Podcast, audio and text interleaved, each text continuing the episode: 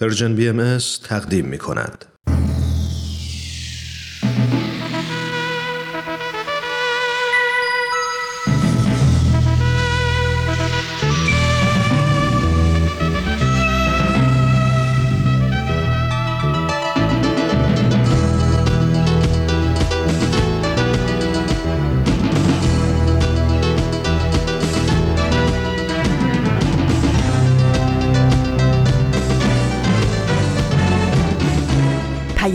دوست. برنامه ای برای تفاهم و پیوند دلها.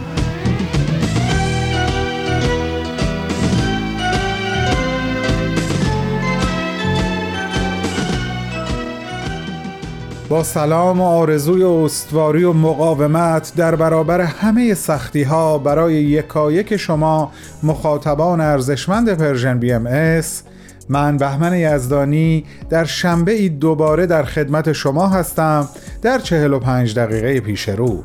همگی خیلی خیلی خوش اومدید.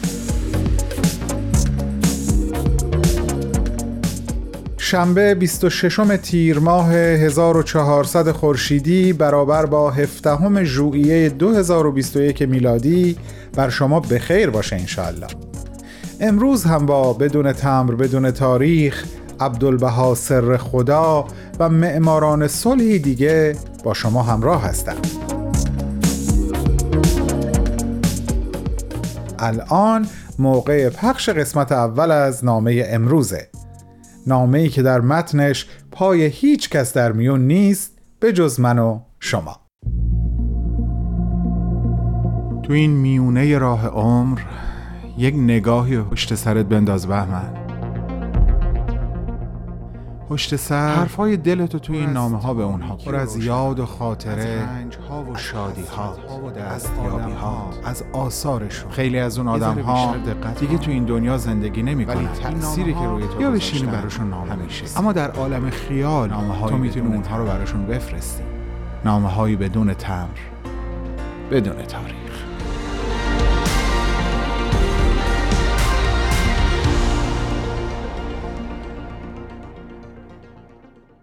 سلام به تو دوست با معرفتم کتاب به امروز. تا این نامه از نامه های بدون تمر بدون تاریخ منو تنها نذاشتی و همراهیم کردی.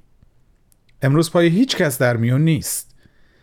این نامه هیچ مخاطبی نداره جز خود خودت که همین الان داری صدای منو میشنوی.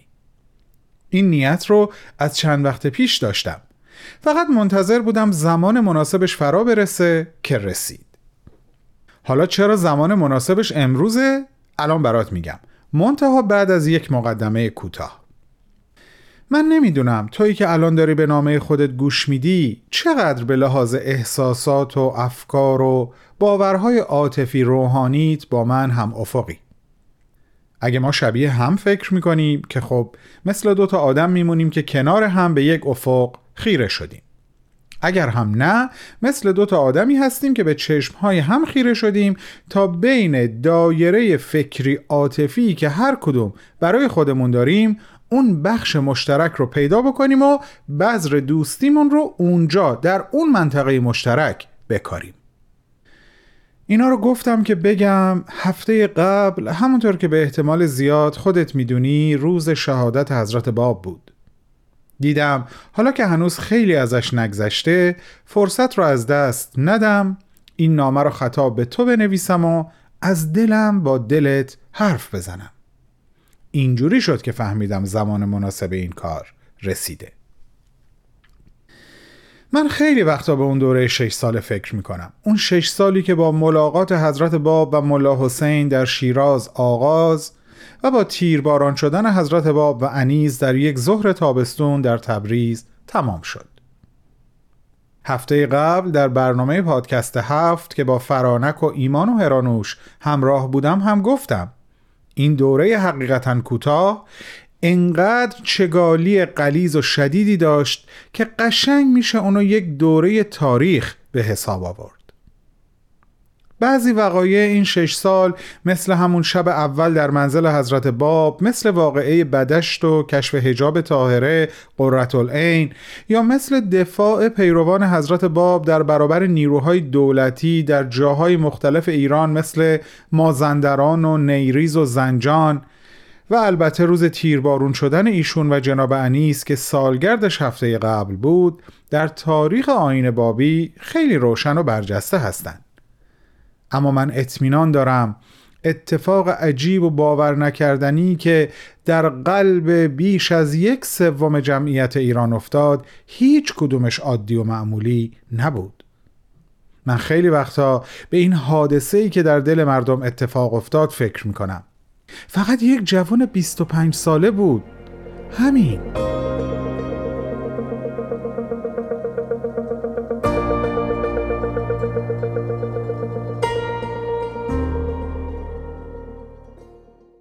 کماکان با شما و همراه شما هستم در دقایق پیش رو با ادامه برنامه ها خب چه خبر از خبرنامه؟ ویدیویی که در این رابطه تهیه کردیم و تماشا کردین؟ کمکی کرد برای راحت تر انجام شدن این کار؟ امیدوارم اینطوری باشه و حالا تعداد خیلی بیشتری از شما این ثبت نام ساده رو انجام داده باشین تا ما بتونیم به طور منظم هر ماه خبرنامه رو تقدیمتون کنیم www.persianbms.org خیلی هم عالی. الان دیگه وقتشه بریم سراغ برنامه عبدالبها سر خدا. پارسا جان ما آماده ایم.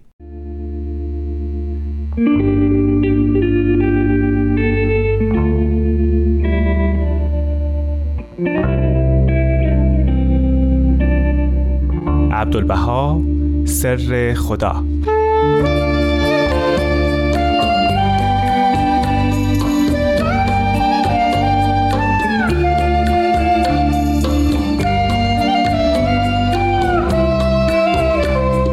دوستان عزیز و شنوندگان گرامی درود و سلام حضور همه شما.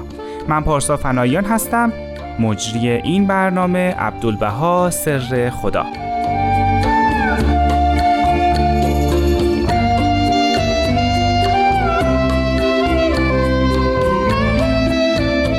حضرت عبدالبها فرزند ارشد و جانشین پیامبر دیانت باهایی یعنی حضرت بهاءالله هستند. امسال صدامین سال صعود حضرت عبدالبهاست و به همین مناسبت ما این برنامه رو تقدیم شما می‌کنیم.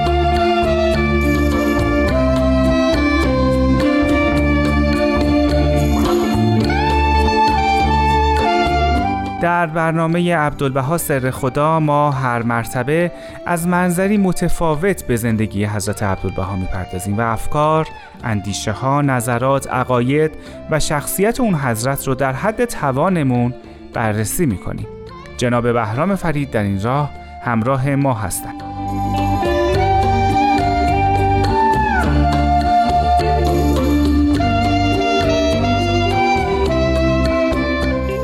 حضرت عبدالبها میفرمایند من به جمعی خلق مهربانم و به هیچ نفسی اعتراض ننمایم.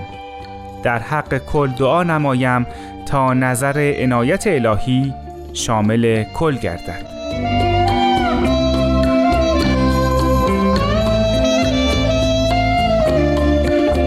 یادم وقتی من خیلی بچه بودم کتابی میخوندم از زندگی حضرت عبدالبها پر از قصه که پر بود از داستانهایی در رابطه با مهربونی حضرت عبدالبها.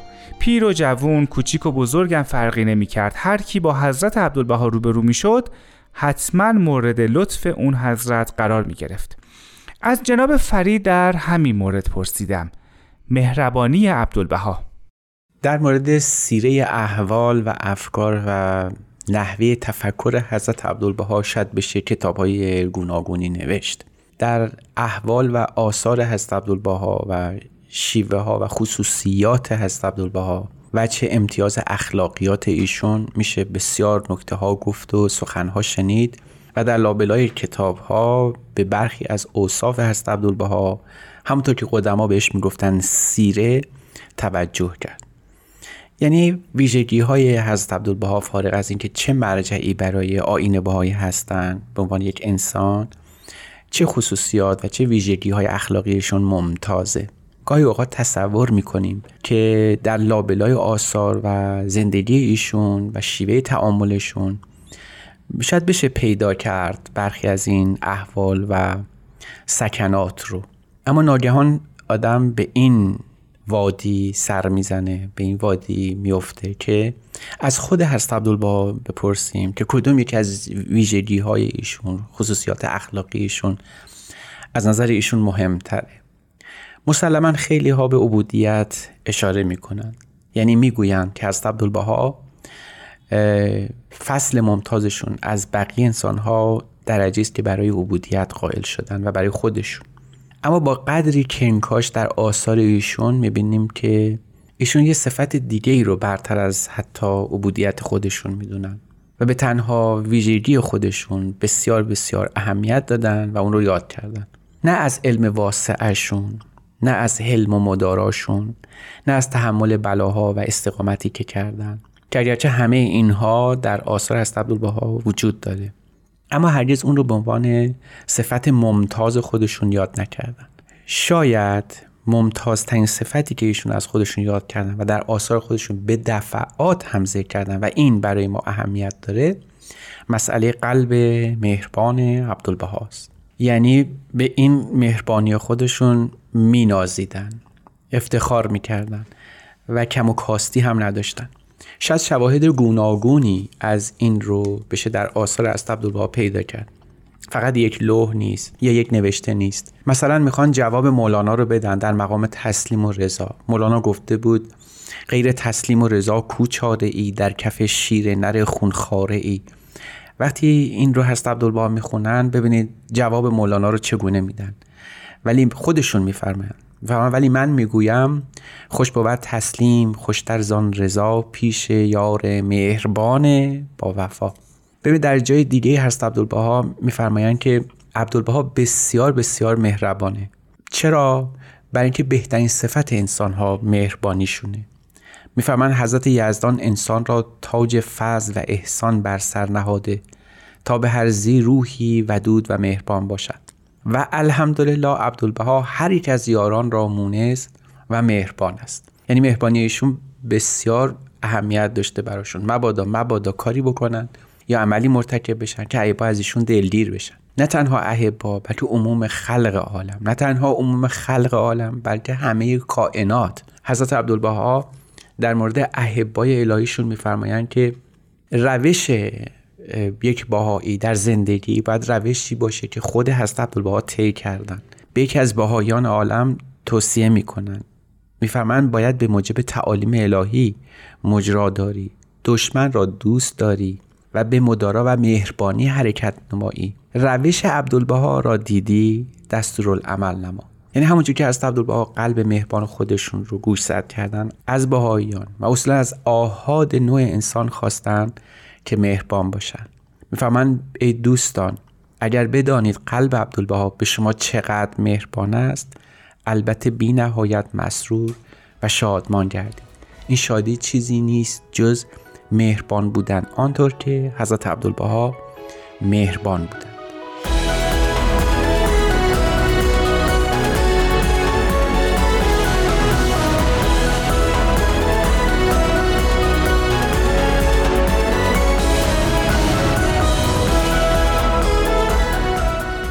سوال بعدی من از جناب فرید این بود که ما چه ویژگی هایی می‌بینیم از مهربونی حضرت عبدالبها؟ یا به عبارت بهتر مهربونی اون حضرت چطوری بوده؟ مهربانی حضرت عبدالبها قبل از هر چیزی باید گفت که بی وقف است. یعنی مهربانی قطع نمی شده ذره کم نمی شده کاستی نمی گرفته به جهتی از جهات عوض نمی شده دگرگون نمی شده مثلا حضرت عبدالبها فهم این واضح و عیان است که عبدالبها بی نهایت به شما مهربان. زیرا شب و روز ندارد و دقیقه راحت نجوید یا بگوید یا بنگارد و به ذکر احبا پردازد. اون چیزی که در این حالت از زندگی هست عبدالبها مهم بوده این بوده که می‌فهمن مهربانی یک صفتی نیست که گاهی آرز بر انسان بشه. شیوه مستدام و مستمر زندگی انسان باید باشه. خودشون در تمام زندگی این گونه بودن. نسبت به همه این حالت رو داشتن. مثلا حضرت عبدالبها راجع به تب خودشون هم همین رو میفرمایند. یعنی میفرمایند شاعری برای حضرت عبدالبها شعر نوشته بود و این شعر رو تقدیم کرده. در جواب حضرت عبدالبها یک نامه می نویسن و اما این تب من مخاطب منه و بهش میگم من به تو تب خیلی وفا دارم و تو باعث شدی مهربانی من جلوه بکنه. چرا؟ برای اینکه منو بیدار نگه داشتی تا من به ذکر احبا به ذکر باهاییان و دوستان و آشنایان حتی اغیار بیفتم. این تلقی از عبدالبها جز تلفیق مهربانی از عبدالبها با ذات خودشون نیست. یعنی تو گویی که اگر نام دیگری باید برای حضرت عبدالبها قائل می شدیم کینونت و ذات مهربانی است ما از حضرت عبدالبها هیچ خاطره ای نداریم. که حزنانگیز باشه یا کسی رو آزرده خاطر کرده باشه و به کسی دشنام داده باشن یا حتی نامهربانی کرده باشن. حضرت عبدالبها در جواب نامشون به عمه خودشون که نسبت به حضرت بهاءالله پدر حضرت عبدالبها اعراض کرده بود و در زمره ازلی ها شد و به مخالفت برخواست اونجا به دفعات از این عمه به عمه مهربان یاد می‌کنن. این عمه کوشیده بود که به تخریب دین بپردازه. حضرت عبدالله فرمان من هر موقع یاد مهربانی تو میافتم از خود بی خود میشم. یعنی حضرت عبدالبها به گونه مهربانی رو می‌دیدن که هیچ صدی یا حائلی نمی‌تونه مانع نفوذ و اجرای اون بشه. تنفیز قلب مهربانی حضرت عبدالبها به گونه بود که حتی دشمنان ایشون رو هم در بر می‌گرفت. یعنی ما حتی دشمنان ایشون رو هم نداریم و نمی‌بینیم و نشنیدیم که از حضرت عبدالبها خاطره غیر مدارا و مسامحت داشته باشند برای همین حضرت عبدالبها دائما اصرار می‌کردن که به حقیقت مهربان باشید نه به ظاهر. ادای مهربانی رو در نیارید. تقلیدی از مهربانی دیگری نکنید. مهربانی رو بفهمید مدارا رو بفهمید یگانگی رو بفهمید و اونجوری زندگی کنید اونجوری رفتار بکنید. به همین خاطر صفت ممتاز هست عبدالبها همین مهربانی بوده. برای همین اگر کسی هم یادش می‌رفته که هست عبدالبها مهربان هستن هست عبدالبها تو نامه میفرمودن که لطفا تاکید کنید. مثلا ببینید در ضمن یک لو مهربانی مرا به کمال تاکید برسانی. به یکی از باهایان دیگه که مخاطب ایشون نمی‌فهمن به مستر یوحنا داوود نهایت مهربانی مرا ابلاغ کن. یا در جای دیگه به شخص دیگری می‌فهمن. تا بدانی دل و جان عبدالبها به چه درجه به تو مهربان است. حالا در اینجا یه مسئله دیگری هم مطرح میشه که آیا فقط حضرت عبدالبها بودن و چه شباهتی که غربی ها در مواجهه با حضرت عبدالبها می‌دیدن؟ همین صفت مهربانی بوده که در حضرت مسیح سراغ می گرفتن برای همین هم حضرت عبدالله در ضمن یکی از نامه هاشون این جمله در مورد حضرت مسیح میفرمایند. شما به نهایت وضوح می‌دانید که حضرت مسیح به نهایت محبت و مهربانی بود. برای همین هم هست که وقتی حضرت عبدالله رو می‌دیدن اهل غرب در اون سفر دو سه ساله که ایشون به غرب تشریف بردن همیشه فکر می‌کردن اگر قرار باشه مسیح رو جلوه بکنیم و در زندگی امروزمون ببینیم جز در قامت استوار و محکم هست عبدالبها نمی‌تونستن تصور بکنن. به همین خاطر در اون اسفار حضرت عبدالبها رو به عنوان رجعت مسیح میشناختن. اگر بگیم به خاطر دانش بوده گمان این است که باید تجد نظر کنیم بلکه صرفا به خاطر قلب مهربان ایشون بوده.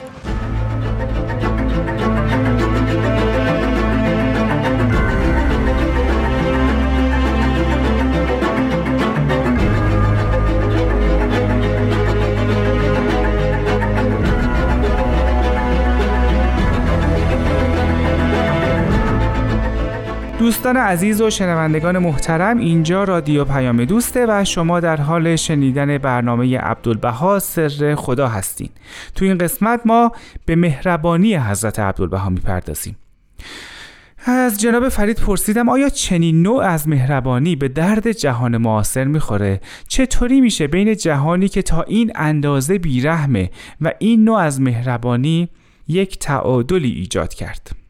وقتی به جهان معاصر خودمون نگاه می‌کنیم به جهانی که در ابتدای قرن بیستم هستیم و همینطور در نابخردی ها و عدم اقلانیتی که در قرن بیستم از نوع انسانی مشاهده کردیم. رفتار خشونت پر تعصب کینه توزی و انواع اقسام کشدارهای فردی و دست جمعی جنگ های متتابع نابرابری های اقتصادی. گاهی فکر می‌کنیم که زندگی هست عبدالبها چه تأثیری در جهان ما داشته و چقدر با اون چیزی که هست عبدالبها مطمع نظر داشتن متفاوته. هست عبدالبها مهربانی و مدارا و رفق رو پایان هر نوع خشونت می‌دونستن. نگاه کنید هست عبدالبها وقتی که کسی بهشون بدی می‌کرده چجوری تصور می‌کردن؟ چجوری می‌دیدن؟ این این نا بخردی این ظالمانه بودن زندگی رو چجوری تفسیر میفرمودن؟ اما اگر چنانچه از نفسی قصوری حاصل و من به مهربانی با او رفتار نمایم این نه از قفلت است بلکه چون به قصور خود مترفم و به حال خود ملتفت تعرض به دیگری ننمایم. پایان خشونته و اون تا زمانی که انسان خودش ناقصه خودش محل نقصه و از حق هنوز فاصله زیاد داره تا به اون کمالات برسه. چطور می‌تونه متوقع باشه که به دیگری رفتاری غیر از یگانگی الفت محبت و وداد داشته باشه؟ برای همین هست عبدالبها وقتی که می‌خوان راجع به حتی حیوانات صحبت بکنن واژه‌ای که به کار می‌برن کلمه که روش تاکید می‌کنن مهربانی است. یک لوح بسیار بلندی دارن در مورد حقوق حیوانات. به تعبیر امروزی ها ولی اون موقع سوال کردن که این حیوانات چگونه باید باشون رفتار کرد. هر عبدالبها فرمان مهربانی به حیوانات از الزم واجبات نوع انسانی است. یعنی شن انسان اینه که مراعات حقوق حیوانات رو بکنه. چیزی که در ابتدای قرن 21 موزل جهانی است. از نظر حضرت عبدالبها حدود 120 سال پیش مسئله واضح حقیقت نوع انسانی بوده. و اون رحم به حیوانات این رفت و مهربانی از اساس ملکوت الهی است. تصور باید کرد که حضرت عبدالبها به چه شکل و به چه نحو مهربانی رو در کل کائنات می‌دیدن. در حیات یومیه انسانی نه بلکه در افزون بر این در تمام ذرات آفرینش مشاهده می‌کردن. حضرت عبدالبها حتی این مهربانی رو به عرصه سیاست هم کشوندن. یعنی میفرمایند که اگر قرار باشه تفاوتی بین سیاست بشری که ما رو به این نکبت و دشواری ها انداخته. با سیاست الهی که تنها راه برون رفت از این مصیبت هاست. تفاوتی قائل بشیم. حضرت عبدالبها اون رو فقط و فقط مهربانی وداد و الفت می‌دونستن. دقت بفرمایید با این بیان شاید بشه به عرایزم خاتمه بدم. ولی دقت بفرمایید که در این چند سطر چند بار کلمه مهربانی یاد میشه. آن سیاست الهیه عدل و مهربانی به عموم است. جمعی عالم اغنام الهی هستند و خداوند شبان مهربان. جمعی این اغنام را خلق نموده و حفظ فرموده و رزق می‌دهد و میپروراند. چه مهربانی اعظم از این. ما باید در هر دم صد هزار شکرانه نماییم که الحمدلله از تعصبات جاهلیه راحت یافتیم و به جمیع اقنام الهیه مهربانیم. و نهایت آرزو چنان داریم که کل را خدمت نماییم و مانند پدر مهربان بپرورانیم. مهربانی نه شیوه و صفت هست عبدالبهاست بلکه شکل رفتار اجتماعی او هم با نوع انسان بوده.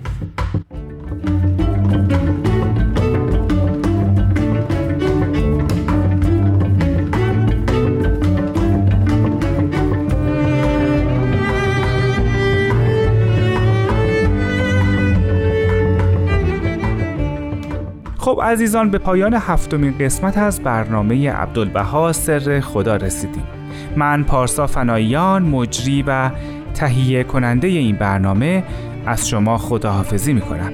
شاد و سلامت باشید و خدا نگهدار.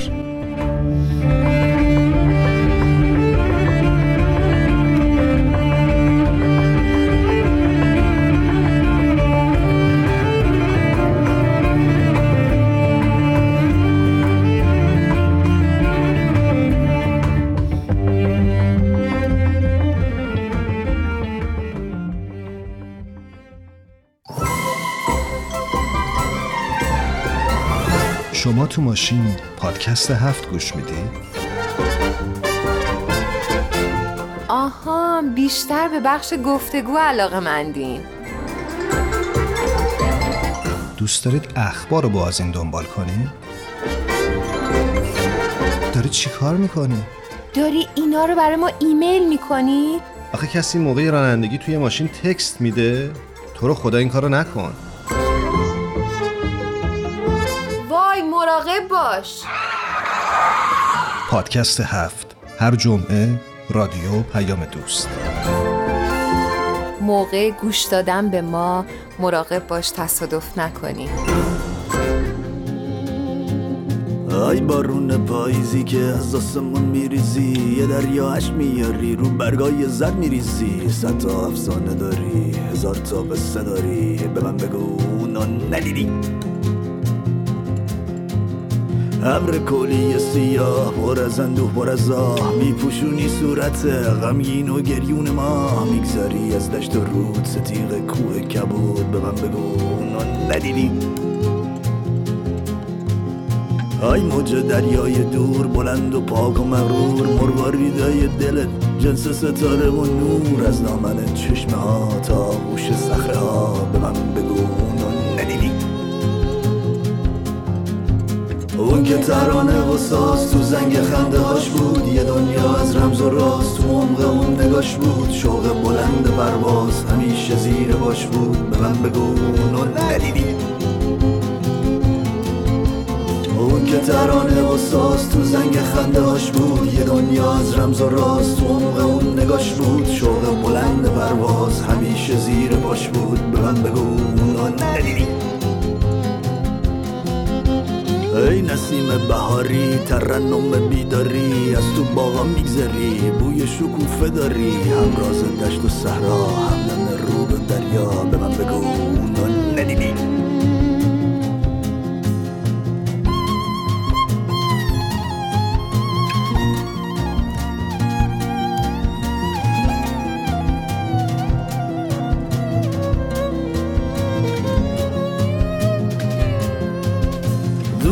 برف رقصون میای پایین از آسمون آروم آروم میشینی. رو پنجره رو نادون رخت شهر میشه سپید. به رنگ پاک امید به من بگو اونا ندیدی.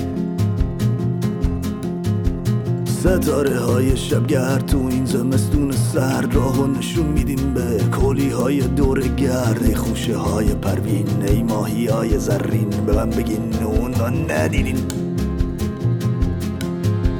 اون که ترانه و ساز تو زنگ خندهاش بود. یه دنیا از رمز و راز تو عمق اون نگاش بود. شوق بلند پرواز همیشه زیر باش بود. به من بگی اونو ندیدی.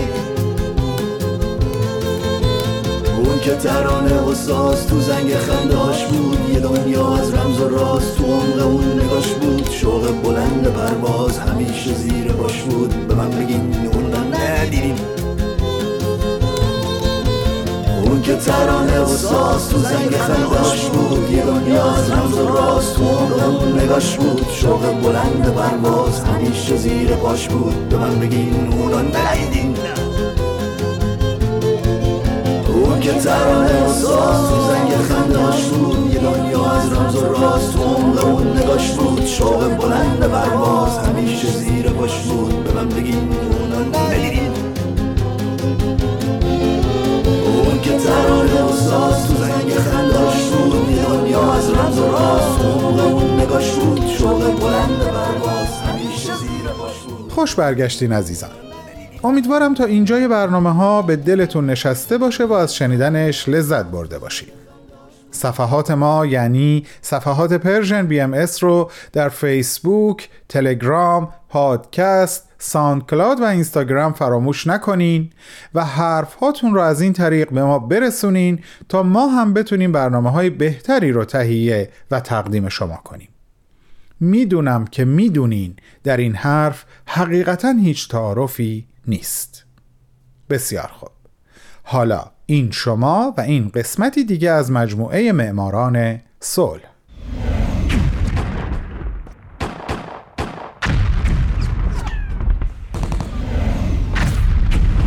معماران صلح.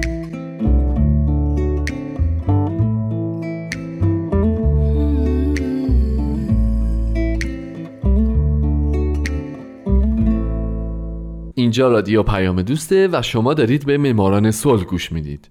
لطفا این برنامه رو از دست ندید و تا آخر باهاش همراه باشید.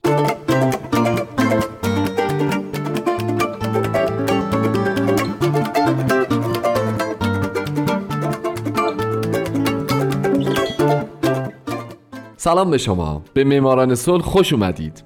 من تو این برنامه سعی می‌کنم به زنان و مردان و شرکت ها و مؤسساتی بپردازم که به خاطر فعالیت هاشون به نوبل صلح دست پیدا کردن. کسانی که یا تمام زندگیشون رو وقف صلح کردن یا در برهی از زمان کاری کردند که دنیا برای ما جای امتری بشه. من هومن عبدی از شما می‌خوام که به معماران صلح شماره 22 گوش بدیم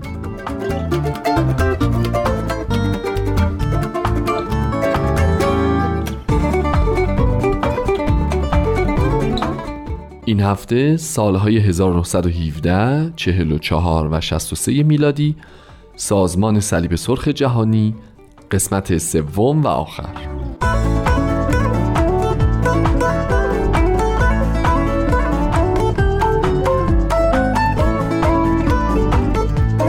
وقتی جنگ جهانی دوم اتفاق افتاد صلیب سرخ دیگه اون سازمان جنگ ندیده بی تجربه نبود. به محض شروع جنگ سازمان صلیب سرخ وارد معرکه شد. اما این بار بر اساس معاهده ژنو که در سال 1929 پایریزی شده بود فعالیت‌هاشو شروع کرد. البته خیلی از اقداماتی که این سازمان در طول جنگ انجام داد همون اقداماتی بود که در طول جنگ جهانی اول انجام داده بود. از جمله بازدید و نظارت بر اردوگاه های زندانیان سازماندهی امدادرسانی به غیر نظامیان و اداره امور تبادل پیام های زندانیان و افراد گم شده.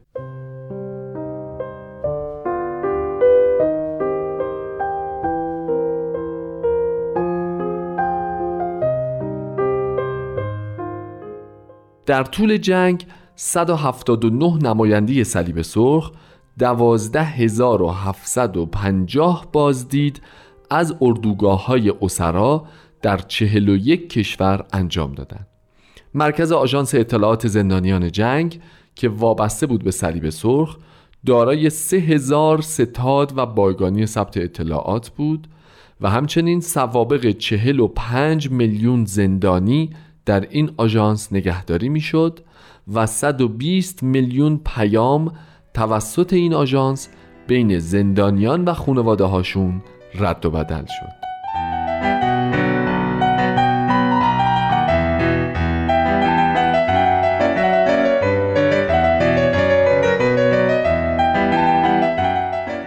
اما صلیب سرخ با یه مانع بزرگ هم روبرو بود حزب نازی. در اون زمان صلیب سرخ آلمان زیر نظر حزب نازی اداره می‌شد و اونا حاضر نبودند که با سازمان صلیب سرخ جهانی همکاری کنند بنابراین اون اتفاقای معروف یعنی اخراج یهودیان از آلمان و کشتار جمعی اونها در اردوگاه ها توسط دولت آلمان انجام شد و صلیب سرخ جهانی نفهمید و نتونست کاری بکنه ضمن اینکه اتحاد جماهیر شوروی و ژاپن هم جزو امضا کنندگان معاهده ژنو نبودند و قانونا می‌تونستند با این سازمان همکاری نکنند که نکردند.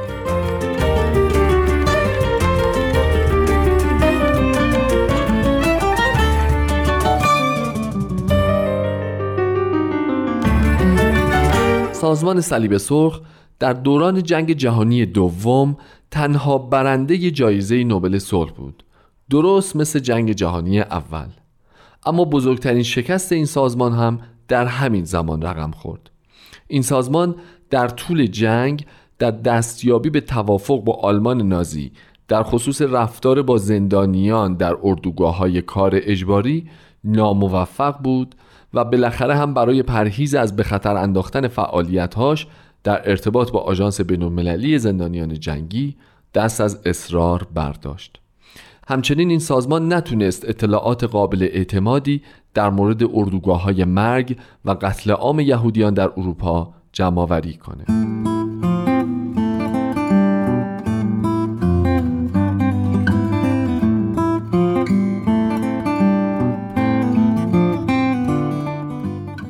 اما بعد از نوامبر 1943 سازمان صلیب سرخ جهانی اجازه ارسال بسته برای بازداشت شدگان اردوگاه‌های کار اجباری رو دریافت کرد که این باعث شد این سازمان 105 هزار زندانی رو که در اردوگاه های کار زندگی می کردند رو احراز هویت کنه و یک و یک دهم میلیون بسته رو هم به زندانیان یا خانواده هاشون تحویل بده.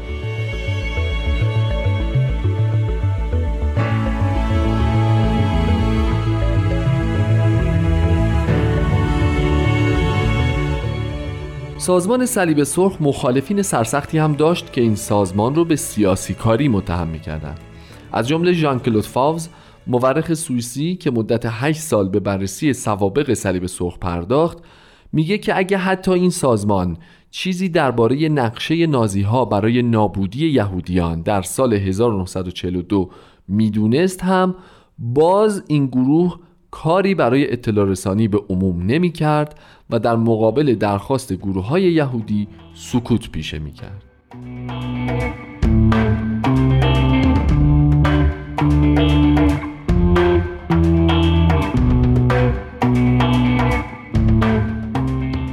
اما از اونجا که سازمان صلیب سرخ جهانی برنده سه جایزه نوبل در سالهای 1917 44 و 63 میلادی در ژنو مستقر بود و تا حدود زیادی توسط دولت سوئیس تعمین شد نسبت به نگرش ها و سیاست های سوئیس در زمان جنگ خیلی حساس بود و ناچار این سازمان دچار سیاست هم شده بود مثلا در اکتبر 1942 دولت سوئیس و هیئت مدیره صلیب سرخ پیشنهاد تعدادی از اعضای صلیب سرخ که اذیت و آزار غیر نظامیان توسط نازی ها رو محکوم می کرد رو وتو کردند. بعد از اون هم در ادامه جنگ دولت سوئیس صلیب سرخ رو مجبور می کرد که کاری نکنه تا در مقابل حکومت نازی قرار بگیره.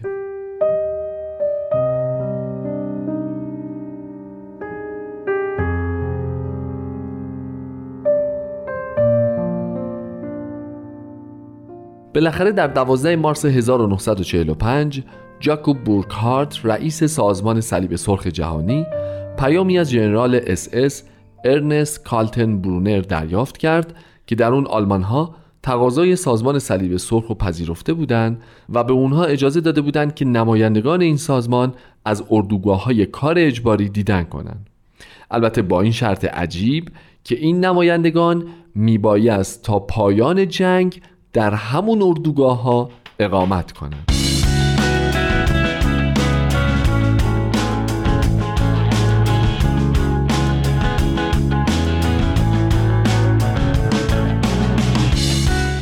ده نماینده این شرط رو پذیرفتند و این وظیفه خطیر رو به عهده گرفتند کسانی مثل لوئیس هافلیر برای بازدید از اردوگاه ماتهاوزن پل دونانت برای اردوگاه ترزینشتات و ویکتور مورو برای بازدید از اردوگاه داخاو.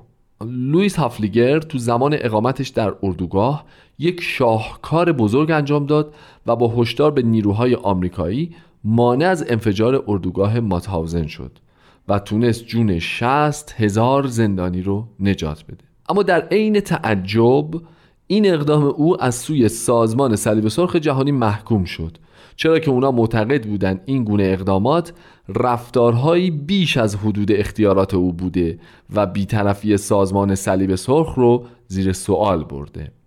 اما سالها بعد در سال 1990 توسط رئیس وقت سازمان جهانی صلیب سرخ از لوئیس هافلیگر اعاده حیثیت شد.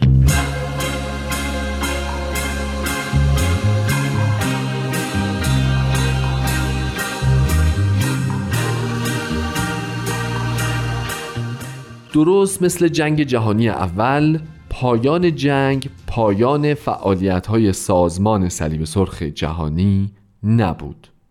این سازمان با همکاری صلیب سرخهای ملی کمک های امدادی رو به کشورهایی که بیشتر مورد آسیب قرار گرفته بودند سازماندهی کرد همچنین صلیب سرخ در سال 1948 گزارشی از فعالیت خودش رو در جنگ جهانی دوم منتشر کرد که این گزارش به همراه بایگانی این سازمان از سال 1996 به این طرف در اختیار تحقیقات علمی و عمومی بوده است.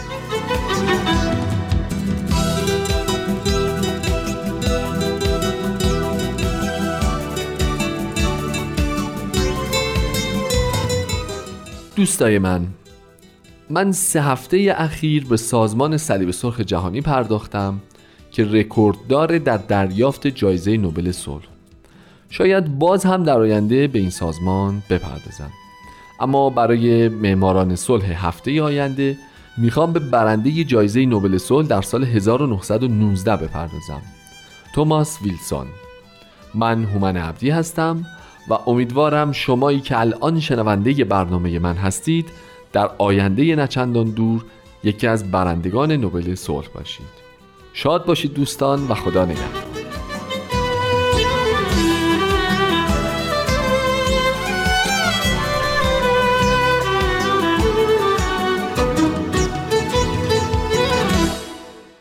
از اینکه کماکان با من و برنامه های امروز همراهی می‌کنین مسرور و ممنونم. فکر می‌کنم امروز نامم طولانی تر از دفعات قبله. پس اینجا سخن و کوتاه و شما رو به شنیدن بخش دوم نامه دعوت می‌کنم. بفرمایین خواهش می‌کنم.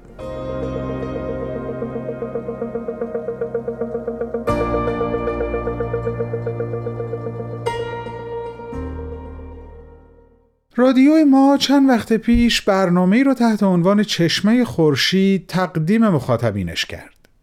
ضمن اینکه ازت دعوت می‌کنم حتما اپیزودهای مفصل این برنامه رو گوش کنی می‌خوام به یک نکته از این برنامه اشاره بکنم که آموختنش برای خودم خیلی جالب بود. ملا حسین اون شب تاریخی از حضرت باب درخواست کرد که تفسیری بر سوره یوسف از مجموعه صور قرآن کریم بنویسند و این اولین بار در تاریخ ادیان هست که یک فرد برای درک حقانیت ادعای یک پیامبر از اون معجزه ظاهری طلب نمی‌کنه بلکه از اون می‌خواد بنویسه. و این تلیعه اصر خرد و آغاز دوران بلوغ انسان و انسانیت مبارکمون باشه. برگردیم به روز آخر و شلیک 750 گلوله به سمت دو انسان. وقتی دود ناشی از این شلیک مهیب فرو نشست مردم دیدن که پیکر حضرت باب و انیس عاشق به هم ملصق و البته مشبک مشبک شده بود. یه بار یه جا توی داستانهای مربوط به شمس و مولانا میخوندم که نور از زخمهایی که بر جان و روح داریم وارد وجودمون میشه. اما من احساس می‌کنم شمعی که در وجود این دو روشن بود از هزاران منفذی که به وجود آمد به اطراف منتشر شد. انتشاری پایدار و مستمر. چندین و چند سال قبل در همین رابطه شعری سرودم که اونو برات می‌خونم و نامه رو تموم می‌کنم. سکوت ستاره ها را حراسی نیست. شمهای تو در سخنند. از دیروز خون و خاکستر در پیکرهای مشبک عاشقان تا فردای خورشید شمهای تو در سخنند. من اما از فنای فانوس های خیش می ترسم ورنه سکوت ستاره ها را ملالی نیست. ازت ممنونم که به حرفای دلم گوش کردی. مراقب سرور و امیدواری قلبت باش. ارادتمند تو بهمن.